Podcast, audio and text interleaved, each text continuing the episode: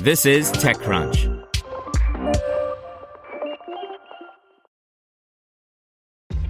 This episode is brought to you by ShipStation.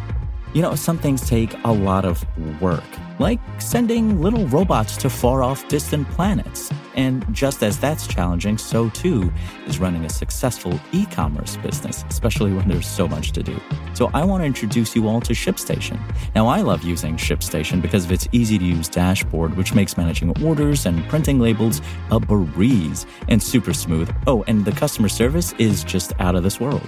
It's exactly what you need to help grow your business. Sign up for your free sixty-day trial at ShipStation.com slash tech news. That's ShipStation.com slash tech news. This is TechCrunch. Following S E C lawsuit threat, Coinbase cancels launch of Lend product, by Lucas Matney. Coinbase's efforts to play hardball with the Securities and Exchange Commission didn't last too long. The cryptocurrency exchange had garnered the ire of the Regulatory Commission over its plans to launch a crypto lending product, with the S E C sending the company a Wells notice which indicated that the agency would sue Coinbase if they launched their crypto lending product called Lend. Less than a couple weeks after publishing a defiant blog post titled, "The S E C has told us it wants to sue us over Lend, we don't know why," the company quietly announced over the weekend that it will not be launching the Lend product after all. On Friday, the company quietly added an update to its launch post for Lend, detailing in part, "As we continue our work to seek regulatory clarity for the crypto industry as a whole, we've made the difficult decision not to launch the U S D C A P Y program announced below. We have also discontinued the waitlist for this program as we turn our work to what comes next."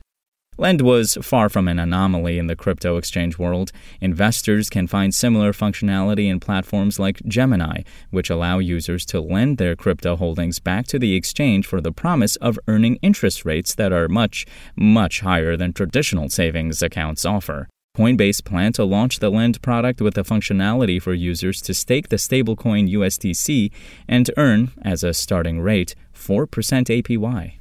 The S E C, which has long complained about the limited resources at its disposal, has pursued a limited set of cases against crypto products, but doesn't seem to have been quite comfortable with the fact that users were essentially forfeiting custody of their coins to Coinbase and its partners. They also indicated to Coinbase that the Lend product did indeed involve a security. Coinbase, which has made the fact that it coordinates closely with the regulatory bodies part of its brand, had been trying to take things slowly while sticking to their belief that the product wasn't security-related. On September seventh, twenty twenty-one, Brian Armstrong tweeted, "Some really sketchy behavior coming out of the S E C recently. Story time. Millions of crypto holders have been earning yield on their assets over the last few years. It makes sense if you want to lend out your funds, you can earn a return. Everyone seems happy." The S E C told us they consider Lend to involve a security but wouldn't say why or how they'd reach that conclusion. Rather than get discouraged, we chose to continue taking things slowly. In June, we announced our Lend program publicly and opened a waitlist but did not set a public launch date. But once again, we got no explanation from the S E C. Instead, they opened a formal investigation, a recent Coinbase company blog post read. The big question is what this means for the other crypto exchanges and whether this act signals the start of a more aggressive streak for S E C Chief Gary Gensler's commission in the crypto world, especially in regards to DeFi mechanics. Coinbase stock was dropping in intraday trading Monday alongside a significant pullback in the price of Bitcoin and other top cryptocurrencies.